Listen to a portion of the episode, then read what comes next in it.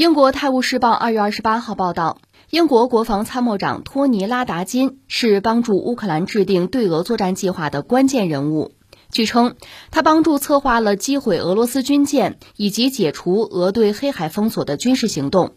报道称，现年五十八岁的拉达金在担任三年国防参谋长后，原定于今年十一月退休，但英国首相苏纳克要求他留任到二零二五年秋天。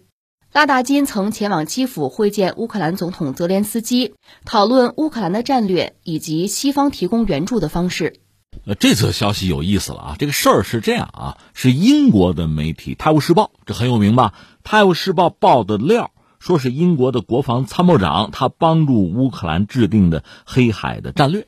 英国媒体接英国的军方的这个作为，然后呢是俄罗斯方面。今日俄罗斯就 RT 吧，这是媒体援引了《泰晤士报》的这个报道。在这之后呢，呃，普京的就是那个总统新闻秘书佩斯科夫，还有他们外交部那个新闻发言人扎哈罗娃，也都有回应。所以这个事儿从我们围观群众这个角度看，等于说是英国和俄罗斯双方基于不同的立场啊、不同的口径啊，但等于都证实了这个事儿，就是英国的军方国防参谋长啊、高官呐。高级将领啊，他直接参加了乌克兰针对俄罗斯黑海舰队，实际上啊包括这个基地啊，这个作战行动，至少这个方案是你制定的。至于说英国的军方是不是介入更深，双方都没有说。但这事儿本身已经说明很多问题了。就说起来很可笑，在哪儿？前两天呢，法国总统马克龙这不是讲了一番话吗？人家说什么呢？说这个北约啊，不排除将来要直接派兵到乌克兰。那此言一出呢，引起轩然大波，连美国带其他一些北约盟友纷纷站出来，就是反对啊，否定，不接受。那马克龙本人呢，还说我这话深思熟虑的啊，我不是胡说八道。然后呢，爱沙尼亚那位女总理站出来支持支持马克龙，大约是这么一个状况。那俄罗斯当然也说了一些狠话啊，就是你法国你还敢派兵？你想想拿破仑当年的命运啊，就这么一个状况。但是说到底呢，更多的是双方在表态。实际上有一个问题，我们之前就分析过啊，我们多次讲这个，大家也都看得到。现在战争表面上是俄罗斯和乌克兰在打，但是乌克兰背后站着整个西方啊。当然，你说站着整个西方这个说法本身吧，是一个相对比较模糊或者文艺的说法。什么叫站着整个西方啊？那就是西方对乌克兰进行了支援嘛。这个支援大约是两个方面，一个方面就是支持支援乌克兰，另一方面呢，直接打击俄罗斯。那现在西方对俄罗斯打击，总的来说呢，是停留在非战争的层面，就不是直接派兵，而是通过比如像什么金融啊，比如把俄罗斯踢出 SWIFT 系统啊，这是一类打击方法。再就是呢，俄罗斯是卖油气的大国呀，那油气我不买了，或者说我有一个最高限价，通过这种方式削弱俄罗斯经济，这也是打击俄罗斯。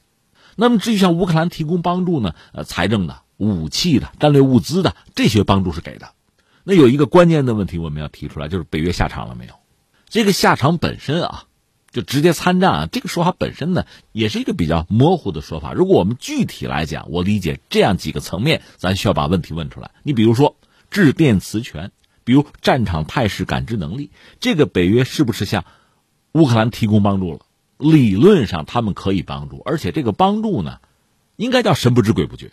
你比如北约，他自己的战场态势感知能力是很强的，他有卫星啊、侦察机啊、无人机啊、有雷达呀，甚至不需要在乌克兰境内在战区部署，就可以帮助乌克兰了解很多战场信息。他们只需要把这个信息提供给乌克兰，剩下事情不用管了。你比如说啊，我们做一个猜测，这个俄罗斯是不承认的，但是西方也好，乌克兰也好啊，他们的一些媒体大概多多少少透露过这些细节。就是俄罗斯黑海舰队的旗舰莫斯科号，那是导弹巡洋舰、光荣级、万吨级巡洋舰，不是莫名其妙就爆炸沉没了吗？俄罗斯方面承认说是我操作不当，哎，我自己给搞沉了。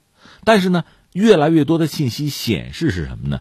就是西方国家把这条军舰具体的坐标告诉了乌克兰，乌克兰只需要向那个坐标打导弹就可以了，就这么简单，只要他们兼容就行了。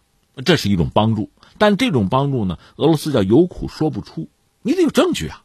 另外还有一个帮助就是直接派人了，当然怎么个派法，我们也曾经讲过哈。其实西方可以这样做，比如说北约国家的成员，他们的军队高级将领也好，士兵也好，首先你得退役，然后你就是普通百姓了，对吧？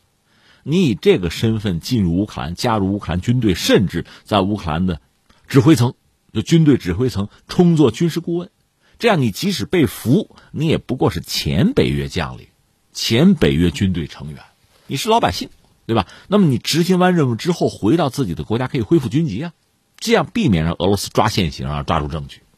但是呢，可以通过这个志愿兵、雇佣兵的身份进入乌克兰，直接对俄罗斯作战。当然，提供武器装备就不说了啊。有没有这种可能性？就是成建制的，不是单人啊，成建制的，就是西方国家、北约国家的军队直接进入乌克兰。其实这事儿已经发生了，这是公开媒体报道。英国呢，包括美国，他们都承认曾经派出过自己的主要特种部队，比如英国那个特种空勤团，这个堪称是世界上最早的公开成立的啊，秘密的不论，公开成立的呃特战部队。英国的特种空勤团不止一次的进入乌克兰，那第一次呢是到基辅，是撤离英国外交人员。后来呢，俄罗斯军队从基辅附近也撤走了啊，基辅比较安全了。那么特种空勤团的士兵又协助再建大使馆，就是英国驻乌克兰使馆啊，要重建嘛。但与此同时呢，他们还承担或者说执行了一些特殊任务。这个任务是什么？英国的军方官方只是点到了说有特殊任务，没有多说。至于美国军方呢，确实也有军人进入乌克兰，公开的说法是什么呢？是武器交接，以防这些武器就是美国提供的武器进入黑市。这些说法本身是冠冕堂皇的，是吧？不是为了和俄罗斯交战，而是执行一些理儿上说得过去的任务。关键是他们执行过针对俄罗斯的任务没有？重复一下，就是。西方国家、北约国家，特别是美国、英国这样的国家，他们的军人有没有以军方军人的身份，甚至是成建制的进入乌克兰和俄罗斯交战？这是问题的关键。如果这事儿真的发生的话啊，那俄罗斯和北约实质的对抗，不是开始的问题，就是明面化了，就是光天化日之下了，就是直接对撞了。那大规模欧洲战争的爆发，甚至世界级的大战，就等于爆发了。所以我们也分析过啊，这个事儿很敏感，俄罗斯也好，西方也好，他们往往语言不详，他们要回避这个问题，谁都不好直接讲这事儿已经发生了，因为真的发生你怎么办？我们可以援引一个案例，就是当年呃朝鲜战争的时候，实际上苏联也曾经派空军，他没有派地面部队，地面有中国的志愿军对吧？空军有二战。盟军这边的头号王牌，击落六十二架敌机的库尔杜布作为领队，曾经率领空军秘密参加朝鲜战争。这个事儿哈，苏联当然知情了，美国就是所谓联合国军也知情，因为在天上他们看到这个米格机有飞行员，不是亚洲人，但这个事儿双方都不说，因为说意味着什么呢？意味着直接对撞，意味着所谓第三次 大战就爆发，所以都不吭声。那这次现在现状也是这个样子，就是俄罗斯和西方。和所谓北约国家是否直接对撞了？其实这样的消息不绝于耳。大家还记得之前俄罗斯方面曾经爆料说什么呢？打掉过豹二坦克，而那个车组是德国人。俄军这边有人能说德语，和那个濒死的豹二的车组成员有个对话，那就是德军现役士兵，那个车组都是。但这个事儿西方总的来说是忽略和回避，没法直接回答。但这次就有意思了，在马克龙刚刚嚷嚷过。说北约可以直接下场，就派兵到乌克兰之后哈，你看美国、英国都是直接表示说否认、不接受、不认同，啊，绝不派兵直接到乌克兰和俄罗斯对抗。但是现在英国媒体《泰晤士报》他就讲，你看英国的国防参谋长这是高级将领啊，直接参与到乌克兰军方制定黑海战略，那就针对俄罗斯的嘛。而这个事儿俄罗斯等于也有回应，那就客观上讲证实了这个媒体的爆料嘛，这事儿是真的。只不过问题在于，他只是帮助制定了战略，还是英国人做了更多？那恐怕大家会有一个判断，而这个判断也不是说咱们看热闹不怕事儿大。俄罗斯方面恐怕也有这个判断，就是英国人做了更多，就英军做了更多，不简单的是制定个方案而已。这个你注意，就是俄罗斯方面多次点英国人的名，从那个克里米亚大桥第一次遭到攻击开始。从这个黑海舰队的萨瓦斯托波尔基地遭到攻击，那是无人机和无人艇攻击。从那时候开始，俄罗斯就多次点名英国人，甚至讲如果战争外溢的话，俄罗斯首先要打击的就是英国，表过这个态。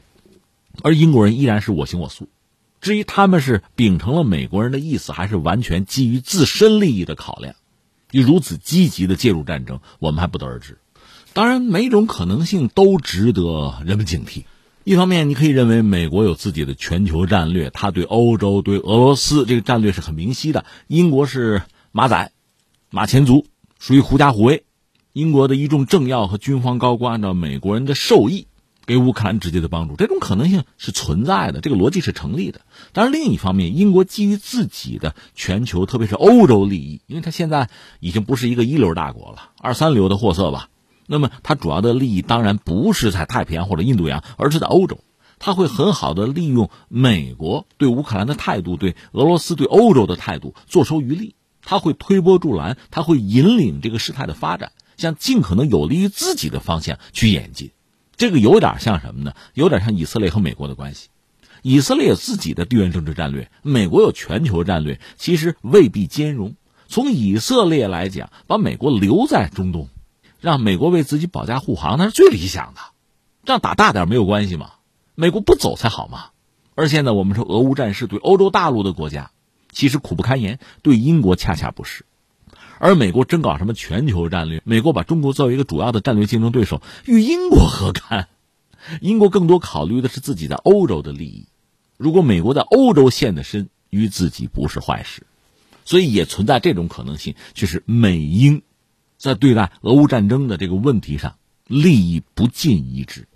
但英国可以很好的推动啊，利用美国人的所作所为，为自己谋得更多的利益。那作为前提条件，英国人。已经下场，可能呢？这是需要依据的，你光猜是不行的啊。但是英国英国军方介入到俄乌战争，这恐怕是不争的事实了。那这次这个新闻，就是俄英双方的媒体和官方的这个一系列的表述，等于说都在证实这一点。那我们可以做如下几点分析啊：一个呢，英国媒体自己爆料嘛，他的国防参谋长亲自参与了乌克兰针对俄罗斯的黑海舰队的这个战略嘛。那就打仗就是攻击啊，而且屡屡得手。然后我们要说什么呢？乌克兰其实已经没有像样的海军了。如果单论海军的舰只数量，咱们拉个清单的话，俄罗斯还是占据优势的。但是我们也知道，俄罗斯不管是舰只啊、港口、舰队的基地，屡屡遭到乌克兰方面无人机、无人艇的攻击，而且损失惨重。这种新的攻击样式，在战前乌克兰是完全不掌握的，甚至相应的武器他们也没有。所以，确实有理由相信，这是某些呃北约国家向乌克兰提供，不光是这个武器、无人机、无人艇，还包括对操纵人员的培训。所谓的无人机、无人艇啊，并不完全自主啊，高度智能，它是需要人来操控的。既然是操控，操控者本人在乌克兰是可能的，不在乌克兰也是可能的。那只是一个无线电信号而已。我们知道，就是美国在全球都曾经用它的那个无人机去斩杀所谓恐怖分子。美国的无人机操控基地是部署在全球的，它有可能是在美国国内，就操纵员啊，操纵无人机在美国国外杀人。它也可以在全球很多地方，包括非洲，尼日尔，这不建立过无人机基地吗？造价上亿美元吗？这都是可能的。所以你完全有理由相信或者推导这个事情吗？攻击俄罗斯黑海舰队的基地，比如塞瓦斯托波尔啊，这个无人机和无人艇操控员可以在基辅做这个事情。也可以在某些北约国家，比如在英国做这个事情啊。我说了，这只不过是无线电信号，你只要能够中继就可以。那是乌克兰人可以，是乌克兰学员可以，也可以是老师，是英国人直接操纵啊。这有什么不行的呀？而这个你怎么判断？你不知道啊。这随时可以做到，这不是什么很难达成的事情。更何况我们刚才讲了，乌克兰其实没什么像样的海军。我们这么讲，比如你是这位英国的国防参谋长。让你指挥乌克兰的海军，你没什么可指挥的，他没船了。而作为英国的国防参谋长，或者说海军将领，你熟悉，你最熟悉的肯定的是你自己的海军啊。英国皇家海军装备的设备、武器，相应的系统，你最为熟悉，你操控起来是最为得心应手的。你可以把这个东西提供给乌克兰，然后你可以手把手的教他们如何使用，甚至你直接让他闪开，你来亲自下场，这都并不是很困难的事情。只不过相应的证据你能不能拿到？再就是，如果真是如此，俄罗斯也好，英国也好，是不是要把这事挑明，敢于让他大白于天下？而一旦这事大白于天下之后，俄罗斯和英国之间，俄罗斯和北约之间，和西方之间该怎么做？问题是这个。